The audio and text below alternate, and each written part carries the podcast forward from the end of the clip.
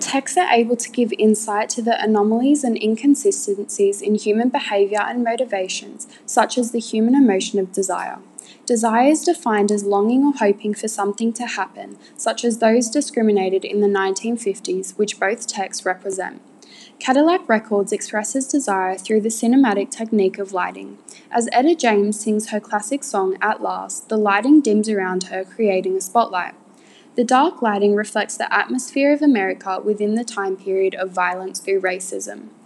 The spotlight on Etta is symbolic of her individual desire to represent African Americans' importance in America. Music is presented a lot in both texts, especially the song At Last in Cadillac Records. Symbolism is conveyed in the lyrics My Love Has Come Along through the word love. Love relates to the breakthrough America was seeing in racism. Love is also a human emotion needed to survive, and the character Etta sings for love as she desires it.